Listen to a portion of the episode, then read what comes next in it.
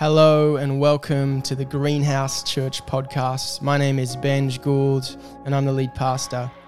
We are all about creating an environment where anyone can follow the way of Jesus. So we hope that this teaching helps you on your way.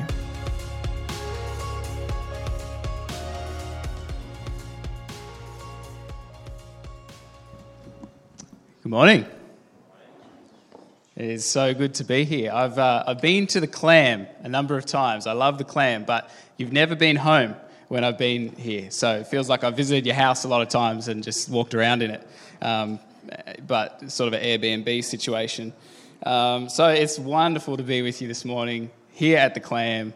Uh, some of you are old friends. It's wonderful to see you again. Some of you are perhaps new friends or just colleagues or acquaintances or I don't know.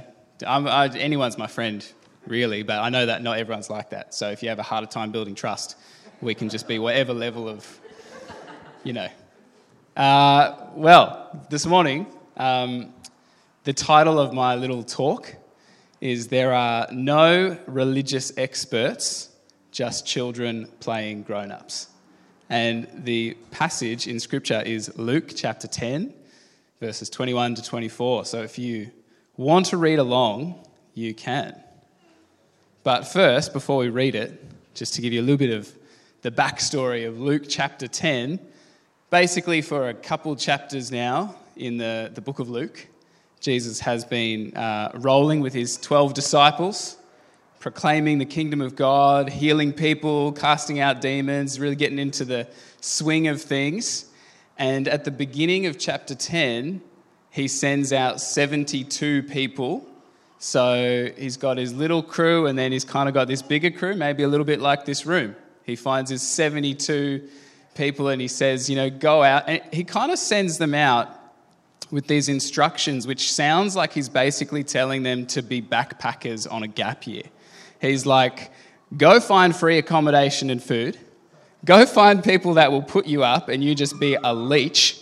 And uh, if if they welcome you, bring healing and peace and good vibes and hacky sacks and whatever.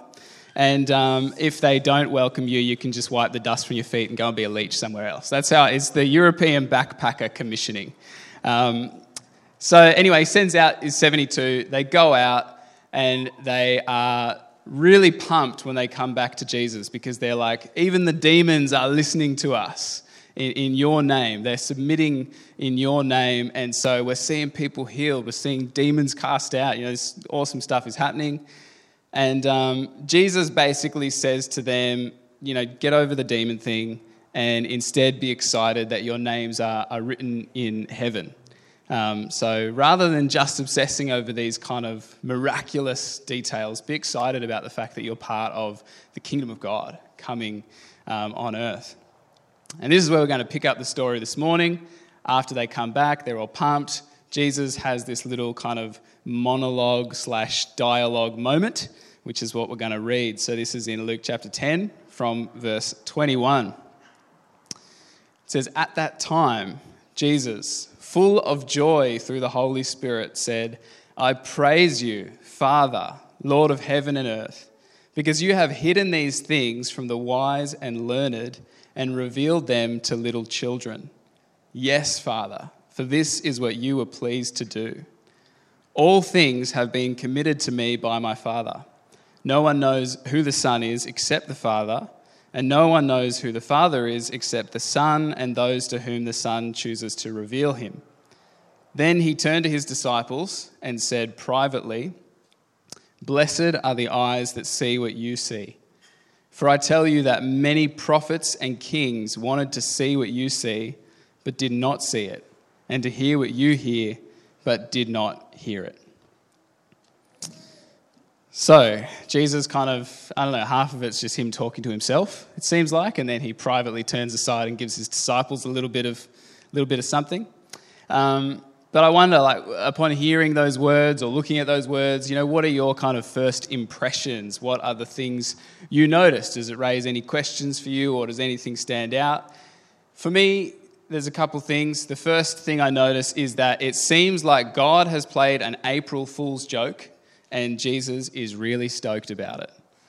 And uh, basically, he's saying the kings and the prophets and the learned and the wise, they are like the punchline of the joke because they are the people we would expect to have access to all divine truth.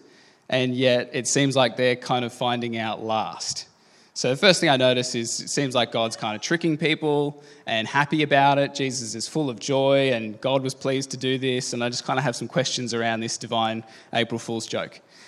The second thing I notice in this little, this little section is that Jesus is making some sort of statement about this revelation that God is like Jesus. Uh, this whole father son thing, the father and the son are kind of the same. And again, it sounds sort of like there's some secret knowledge becoming public, like there's something that was hidden that is being revealed. Um, so, with these two themes in mind, first, that, um, well, in the reverse order, God is like Jesus. God is like Jesus, and God is joyfully unconventional. God is kind of happy to do things in an unexpected way. I want to spend a little time exploring those themes and kind of going into a few questions around them this morning. So, the two kind of main question areas I want to explore together are what's, what's the big deal with this father son business? Um, what's you know, Jesus really getting at when he talks about how the father and the son are the same? And then the second kind of area of questions I have is what is with this upside down, you know, April Fool's joke way of revealing things that God has chosen.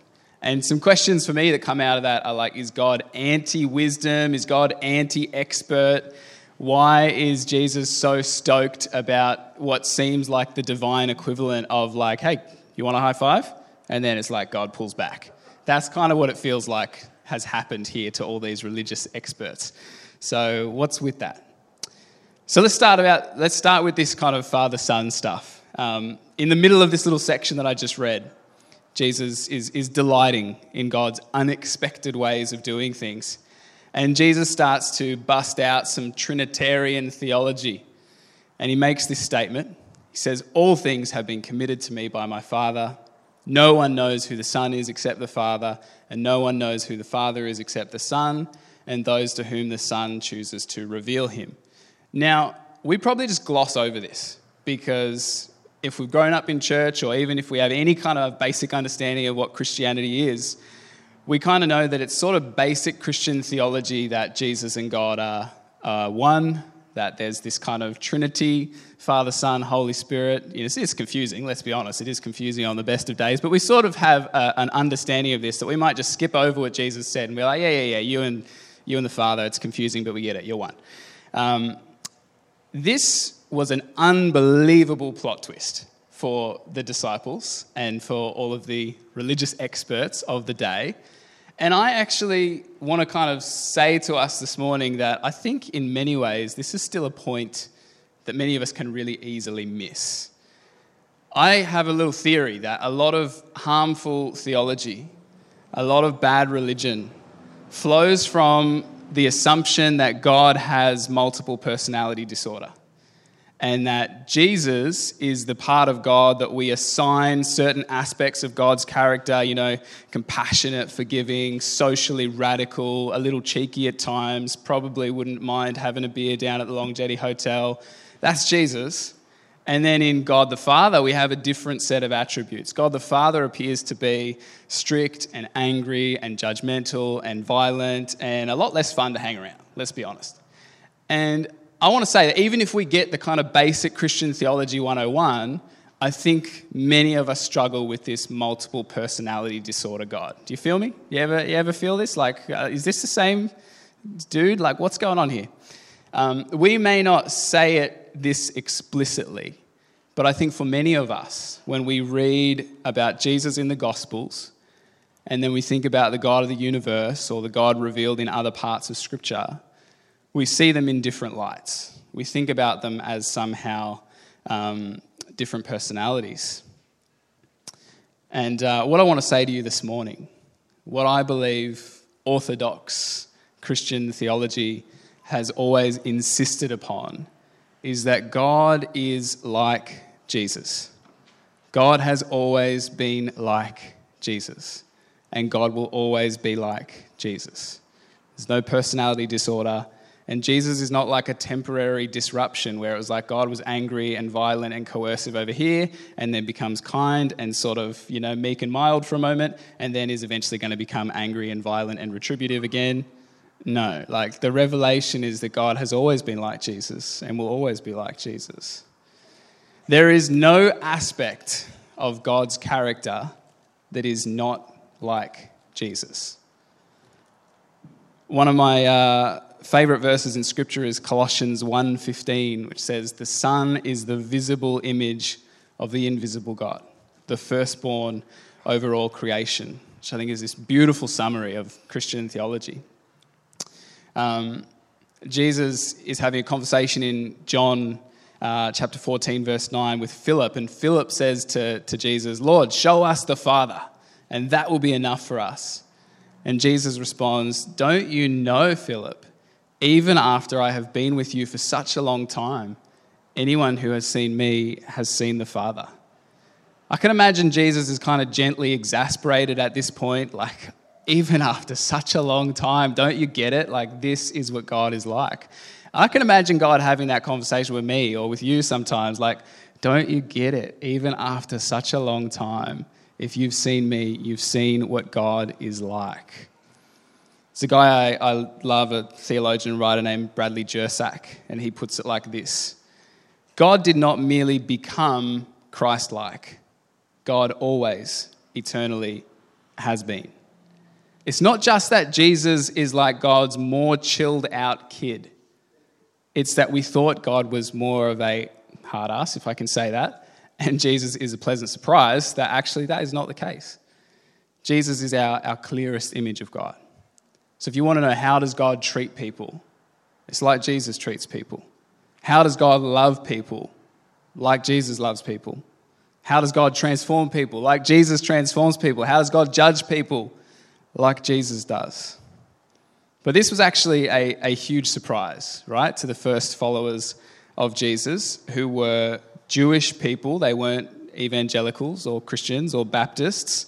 Um, they were Jewish people and what they saw led them to reinterpret their story in the light of an unexpected Messiah. When Jesus talks about the kings and the prophets longing to see what the disciples are seeing but didn't see it, it's a pretty significant statement because the story of the Hebrew Bible, which we sometimes refer to as the Old Testament, although I'm kind of coming to prefer the term the First Testament as a way of respecting our Jewish brothers and sisters, not just the old thing, but the first kind of revelation of God. It's a story where many people had encounters with God. Many people seem to see or taste or have some sort of encounter with God. So when Jesus says this thing about the prophets and the kings did, you know, they kind of long to see what the disciples saw, it's a pretty significant statement.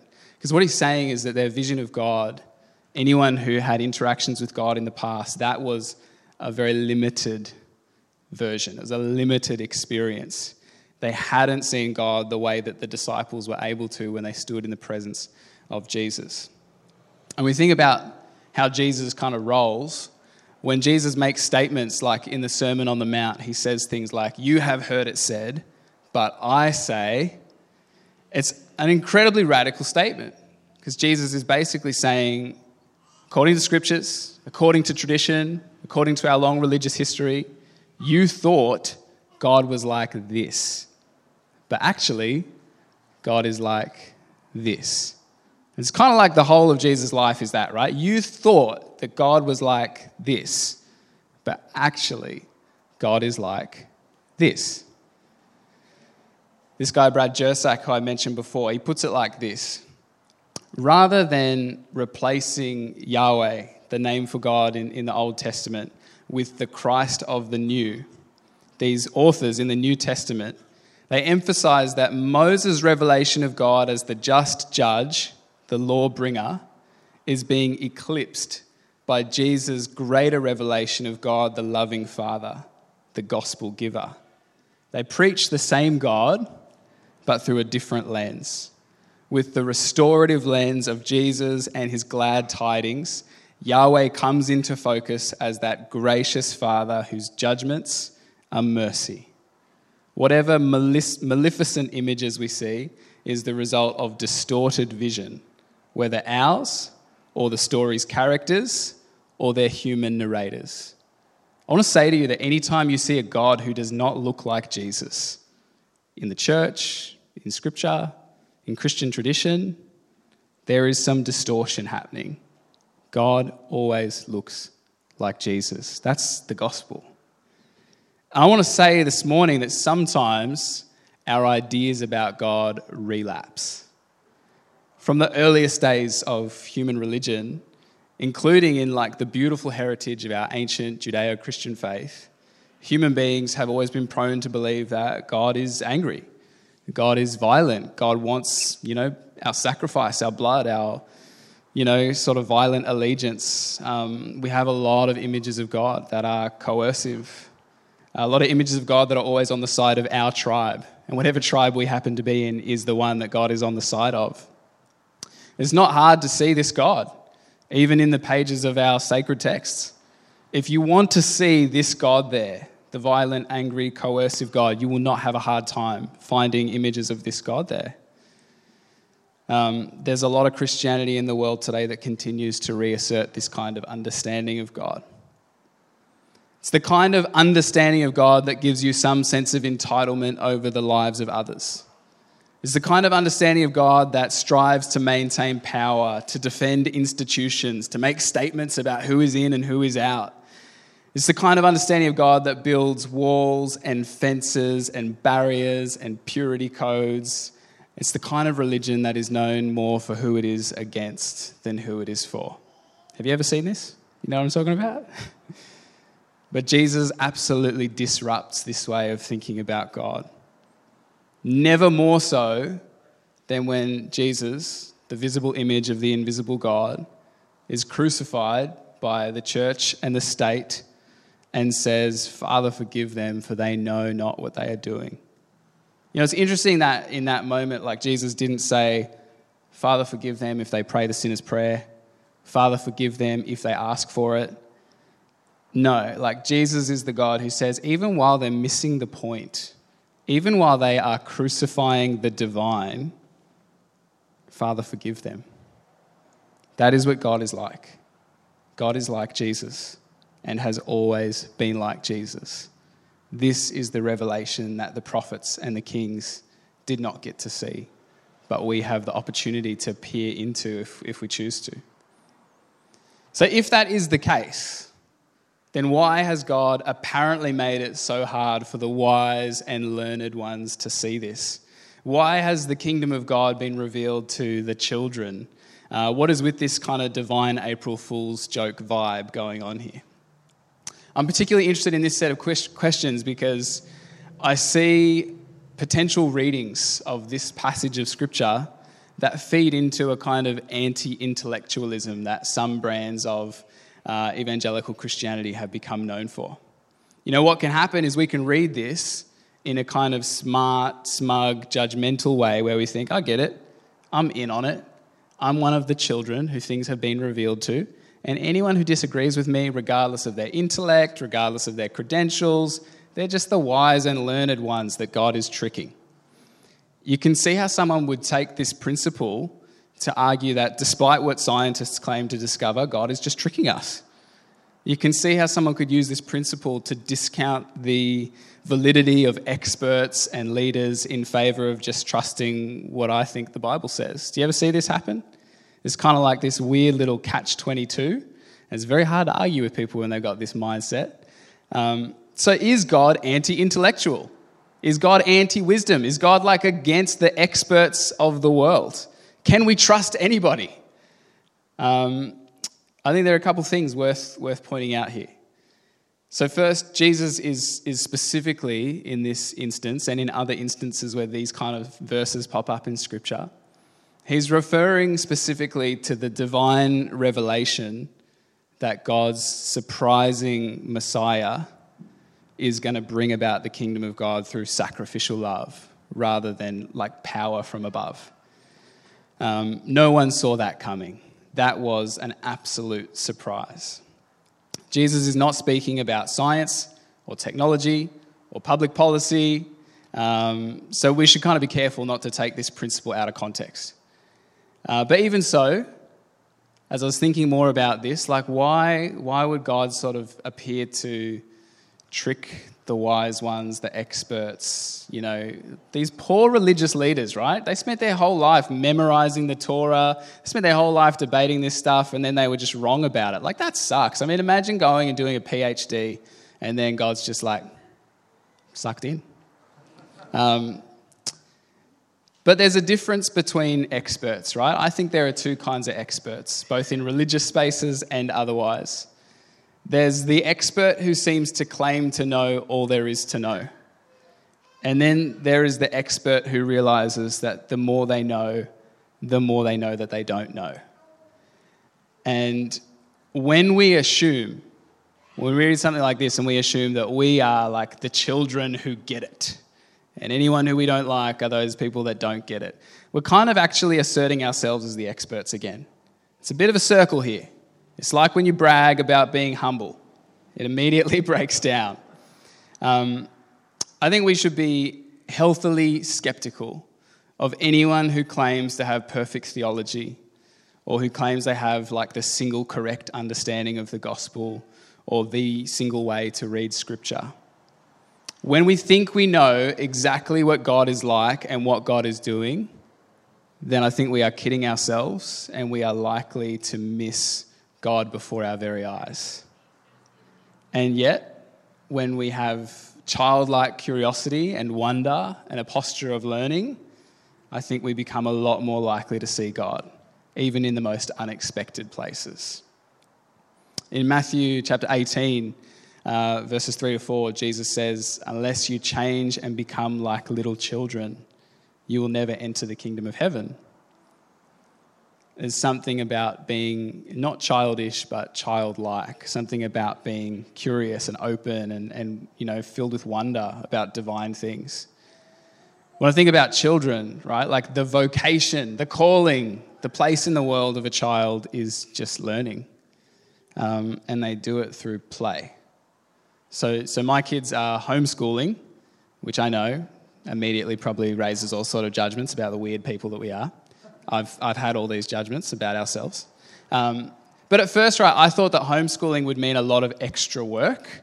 And I want to acknowledge to any teachers in the room, teaching, teaching is an incredible job. I have so many wonderful friends who are teachers, they do an enormous amount of work.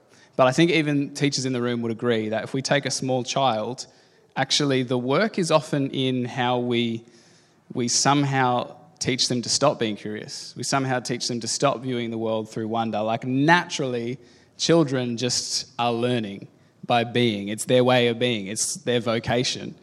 Um, and like I said, they do it through play and exploration.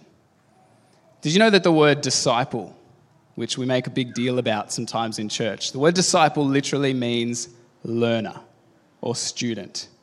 And sometimes the idea of being or making disciples sounds really religious and it sounds kind of like creating Jedi masters. But how liberating is the thought that to be a disciple is just to be a learner? You don't have to be a master or an expert.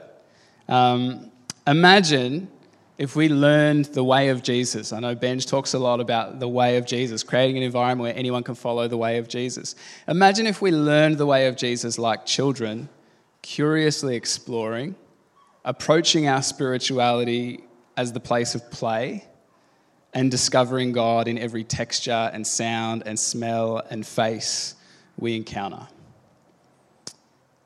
Even those who achieve expertise or wisdom in certain fields, like the ones who do this most effectively, never stop viewing themselves as learners. Um, real expertise actually creates humility.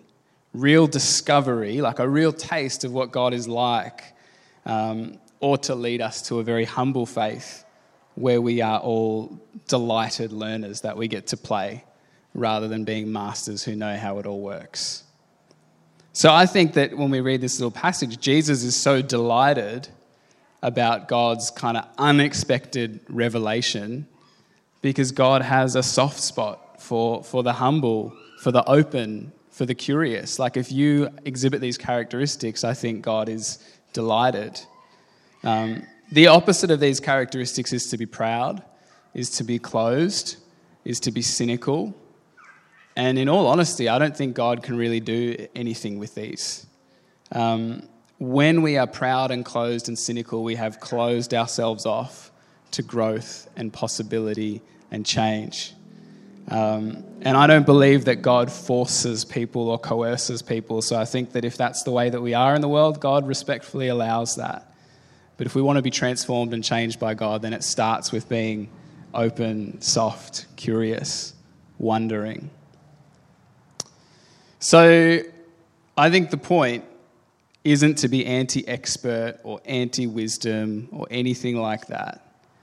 It's to recognize that when we stop pretending to know more than we actually do, when we acknowledge our limitations, when we recognize our place as children at the Father's table, I think we might come to see a whole lot that kings and prophets long to see. We might come to see Jesus sitting around the table with us in the ordinary places of our lives.